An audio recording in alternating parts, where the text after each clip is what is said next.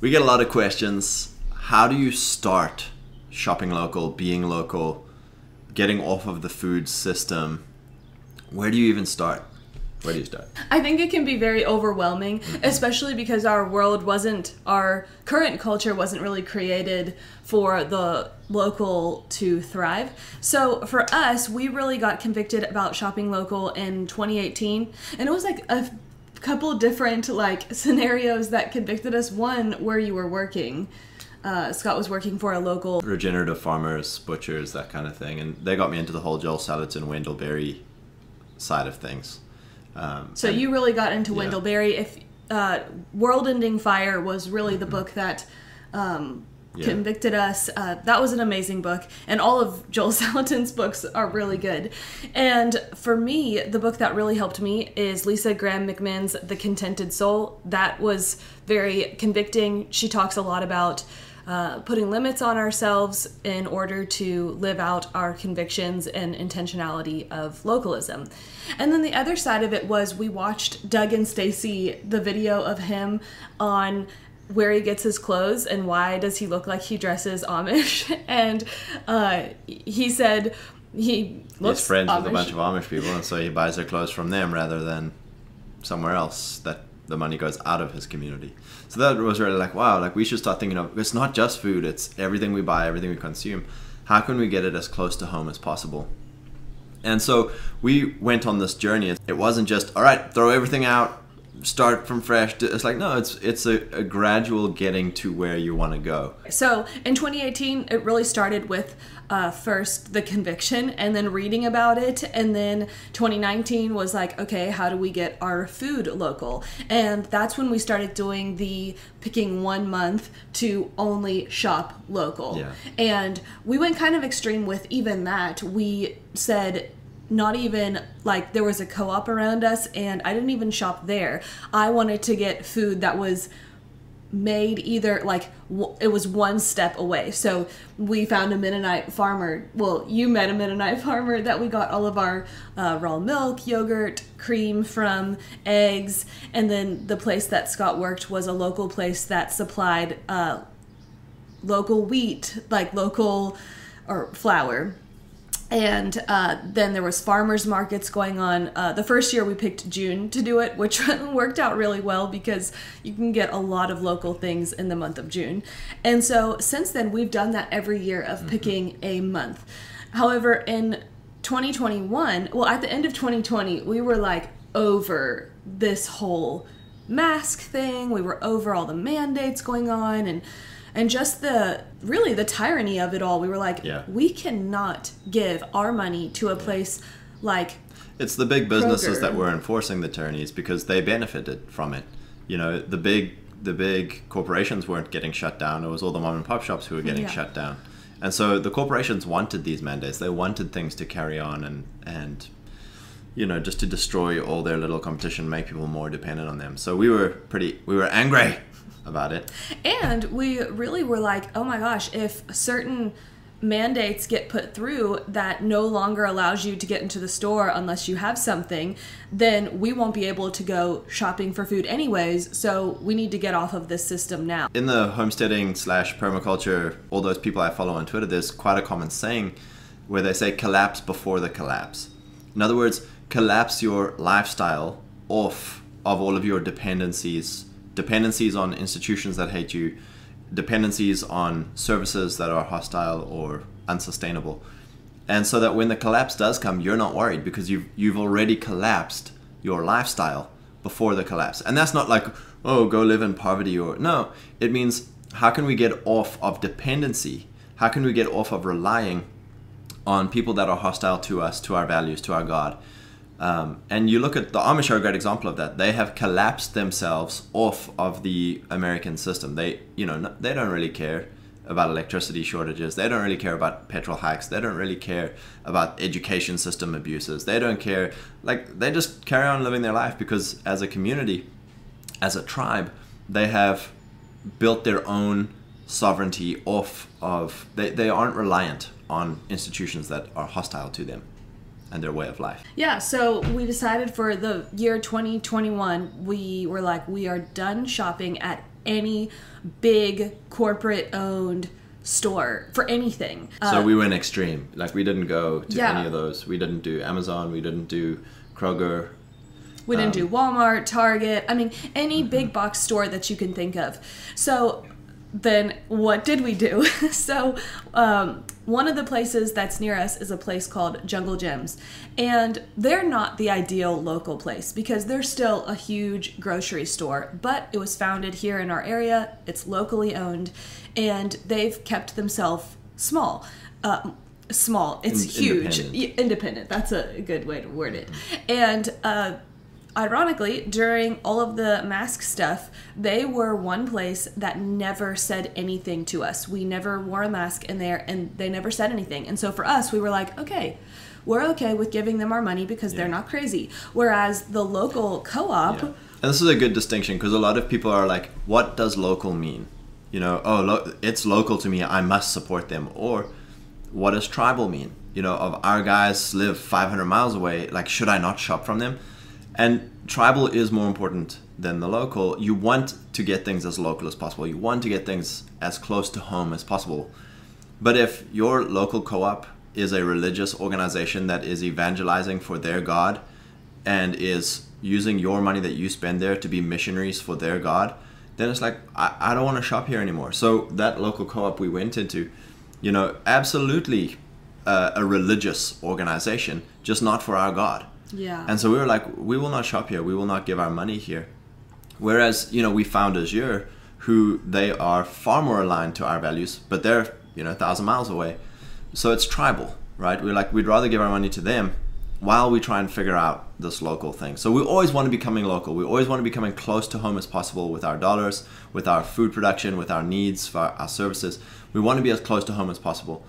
At the same time, we live in a world where that ability uh, has been sucked up into cities, has been sucked up into vertically integrated corporations, where it's it's not always possible to get things local. And so that's where we also wanted to really major on, is that you're going to start finding people who are like you online. Praise God for for technology. This is how we've we've found a lot of people who are really good friends, values. We're building the same thing. We have the same vision. You just don't happen to be in the same local area together, and it's really good to support those people, support their businesses, their their services. When it comes to the local side of things, you then have to really work hard for the next generation. A lot of us are like, well, it might not be in our lifetime that we really get, you know, affordable, good sourced co-op or farm or, you know, name Farm stall yeah, and- industry, whatever it is. But can we look for our children's children to set up that infrastructure again, to bring sovereignty back home? You know, this neo-Amish mindset of how can our children not have to rely on hostile institutions. And so, you know, one of the things that we talk about a lot is 2080. You know, for the longest time, we were so extreme. We're not going to Kroger. And like the one time we went to go visit friends uh, for a month when I was working with, with Riley, and it's like, oh man, we don't know. We don't know the farmers in this town. We don't know where the farmers market Well, is. it was the end of 2021. Mm-hmm. It was November, and we had gone the entire year only shopping. And we sh- that is true. Like it's tribally and locally. What we can't get locally, we shop tribally Mm-hmm. Yeah. for that year.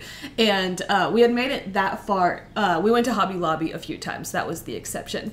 Um, but it was like devastating to go to Illinois. We like s- sat outside the Kroger, being like, you know, like we're gonna, what, what we're gonna dirty ourselves by, you know, because you've worked up such a conscience against these these corporations, and so we just want to say like 2080. If you're in a place where you're gonna starve to death unless you go to Kroger, like don't feel condemned about it. Don't feel like bad or whatever. Like you have to do what you have to do. And we live in a world where, like, unfortunately, mm-hmm. Kroger, Walmart has monopolized the grocery Yep. system. And so there are a lot of places that there is literally no other option. And Yeah. that was the case in Illinois. And Yeah. it actually, like, really made me empathetic towards the people living there. I'm like, wow, they are in the enemy's Yeah. territory. This is hard. And the mm-hmm. one place that was, again, the co op was the place that deeply required masks. And we were like, okay, we're, Yeah. we're definitely not going there. Yeah. So, 2080. You know, what are how can you you know, for a lot of people, we're like, man, if I can just get 20% of the things in my life local, you're winning, right? Because you're going in the right direction. And then, of course, the 80% of the rest of your life, you go and do all these big box corporations because there is no alternative. But you have to be asking yourself, how can I start moving that 20% bigger and bigger and bigger? Eventually, you're going to get to a place where 80% of all the things in your life are sourced locally or tribally, where your your money is going to the things you agree with. And yes, the 20% of things, you know, like, oh, we like bananas. Like, the only place you can get bananas is Kroger or, you know, Jungle like, or, uh, or Jungle Jim's. Uh, or like coffee. Like, well, the only place you can get coffee is from a guy 500 miles away. Like, of course, that makes sense. But you're not living your whole life in this big box, vertically integrated. Yeah. You know, just money is going straight out of your community to people who who don't like you or, or your values. And so, a practical way to start it now, and we're going to do it in June, is a one month local challenge where for that month we only shop locally. The reason that we do this is because it really forces you into exploring places around you that you may not otherwise because it's quite inconvenient. When we did this last year, that was what really pushed us to get out of our comfort zone and find real milk. So, a real milk source near us. We found a herd share that we bought into and uh, did the uncomfortable thing of making the phone calls. And if you are trying to find a uh, real milk source near you, realmilk.com is a great resource. That's how we found ours. And uh, also, farmers markets, um, flea markets. Uh, that's how we found our Amish connection. Was And it changes how you go to the, the farmers markets because you know you'd usually just go to the farmers market and be like, oh, eggs, veggies, meat, get it, go. Whereas now you're like, okay, I have to get all my stuff from these people. So now you're like, hey, what else do you sell? Like, hey, where's your farm? Hey, like, wh- what do you do with this? How do you grow this thing or whatever? And you end up chatting to everybody yeah.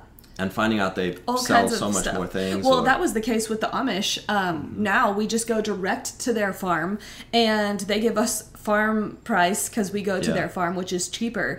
And same with the farmers market. When you actually are able to go to the farmers market and talk to the person selling the food, you can ask them the uncomfortable questions of how do you grow your vegetables or what do you feed your chickens which is a little bit awkward but then you know exactly what is on or in the food that you're eating and it really gives you peace of mind and you get to know the farmers and it encourages the farmers to know that there's a market for doing things well. and that goes also with uh, berry farms. During the month of June, there are tons of, of, at least around us, berry farms, and you can look online and find ones that are uh, they haven't sprayed, which is a great sign. And that's another thing to think about is a lot of the local farmers aren't going to have USD organic labels where you worked at the butchery um, they didn't and their meat was beyond organic because it's too expensive to go through all the regulations A lot of these farmers are just like, just come look at my farm. We are beyond what all of the organic regulations are. We just don't want to pay the money to have this thing slapped on. Come visit our farm. Come see how we do it.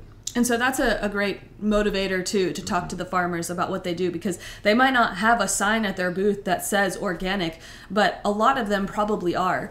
And uh, also last year during our April localism month was when I went to a local bulk food store and they had some meat and it looked like it was locally butchered and so i talked to them about it and asked if they had grass fed and they said no but we'll write your name down on our list we have uh, a local butcher and he may be able to access some. So i had my name down and a few weeks later the butcher called and said he had a grass fed grass finished cow.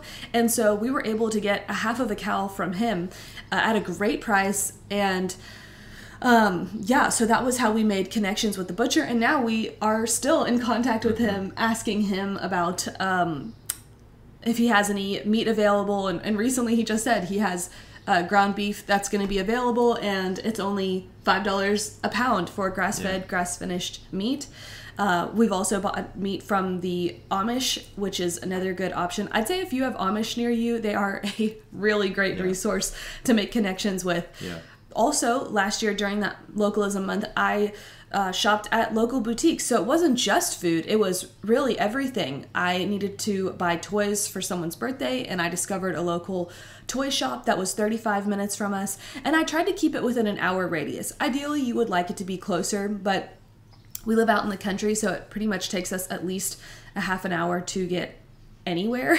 And so um, that also included boutiques our clothes and we either got that from uh, a local thrift store and so there's so many options And then we also did without things for the month. Totally. Because again, like not everyone wants to stop certain luxuries or, or things that we have that aren't really necessary. But for one month, can you stop certain things? You know, so for example, if if you're a heavy Amazon user, for the for the month of June, could you do without Amazon? If you're a heavy Starbucks or Dunkin' Donut Donuts user, just for one month, can you either go to a local coffee shop or take your own coffee with you? Yeah. You know, just for one month. And that often makes it, it lets you understand like, wow, I'm not dependent on these. It, it shows you what a non-dependent life on these companies looks like. Or if like you're a girl and you just want to go shopping, like instead of going to Target and walking around, find your local antique mall or your local thrift shop and just go there and look around instead. There's so many alternatives of places that we just either forget about. Yard sales. Yard sales, yeah. This time of the year is great for yard sale. Actually, my friend Whitney, who I just met with, she said, um, I didn't know that about this, but there's an app called Garage Sale. And um, you can look. I meant to do that today, actually. Um, but yeah, there's so many options. And so we just hope that this encourages you, gets your juices flowing of ideas, and just start with small things like eggs. How can I source my eggs locally? Or milk. How can I source my milk locally? And then a big thing is your own garden. What can you grow in your backyard Yeah. to where you're not going to have to find a source for it? We're growing potatoes this year because that's what we consume the most of. And I've been buying that from Azure. Praise God for the 50 pound bag option. But we're going to try growing it the, ourselves. Tomatoes, uh, canning our own tomatoes. I mean, I still have tomato soup, canned tom- um, tomato sauce from last season that's lasted us a really long time. And we're going to buy berries in bulk this year when they come in season because we want to freeze them because we use them for our smoothies. And so there are things that you can start doing now to plan ahead to where you can be food sovereign as the winter comes. And here's another just practical thing that we had to learn is a lot of local stuff comes in bulk or it comes in a scale that is uncomfortable. So for instance, you know, if you're thinking, well, I can't do 50 pounds of potatoes, 50 pounds of berries or, you know, 100 pounds of meat.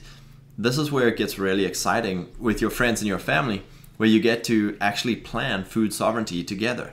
You know, that's what makes it so powerful is when, oh yeah, we can get a great price on beef, but I can't fit it all in my freezer. Would you like to take half from me? Would you like to take 10 pounds of it? Would you uh, be willing to go in with me on this purchase? It creates a, a wonderful uh, activity as well. Uh, you know, so many communal kind of holidays and feasts in the past were a harvest festival. Everyone was getting the food in, uh, was making feasts for to celebrate something. So food is an integral part of our communal life. And so for us, you know, we've just been going off to the shops on our own. Whereas really learning how to do it as a family or with friends of like, hey, would you like to go in on on a on a beef or would you like to go in on milk? Would you like to go in on uh, you know whatever it is? It, it becomes really exciting. Often with like now with planting season, you know. Everyone will have tons of different plants that they didn't have space to plant. And it's like you giving plants to friends and family. So for the month of June, we just want to encourage you guys to go on this journey with us of shopping local, um, and again, you don't have to go extreme and starve and stuff. 2080. If you've never done this before, how can you get 20% of the things in your life local this month? For those of you who are already doing this, how can you get 80% of the things in your life? And then if you really want to go extreme, how can you get everything that you're going to buy this month local? So Which is what I would encourage you to do. I would encourage you to do the extreme thing because when you do the extreme thing, you really force yourself to get into this. Like, and you really force yourself to then either what you can't buy, you make it home.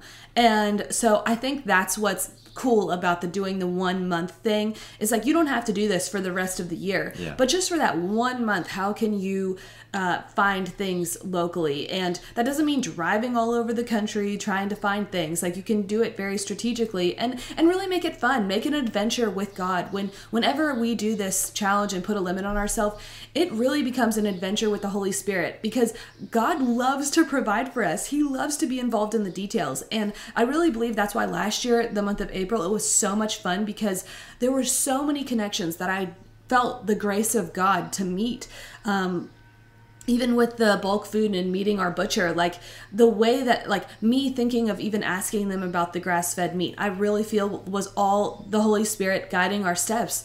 And so inviting god into the process of lord we really want to figure out how to uh, bless our local community. Will you help us find people meet people? Yeah. um, will you put us in certain situations at the right place at the right time? And for the rest of the months of the year places like azure is great. They're awesome to buy from. Um, ideally we would love to live in a world where there were little azures everywhere. That's actually how we found azure was we Yeah. were we were wanting to start a, a bulk food shop and uh, because there was none around us. And uh, that's we found azure and, and that dream didn't yet work out but um, until then, we will buy from Azure because they share all of our same values and they're Christians. And that's who we want to give our money to. And, and at the same time, they give really good prices for things. So not only are you giving money to people in our tribe, but um, they're offering a really great service of providing food at a great price. And so we hope that this is all encouraging for you and practical and uh, just the small things that you do. If, if you still have to shop at these big stores, it is what it is. That's the world that we live in. But if you're making those small steps, praise God. You're blessing your community and, and God sees you in secret and uh, He will reward you openly. Yeah. Praise God.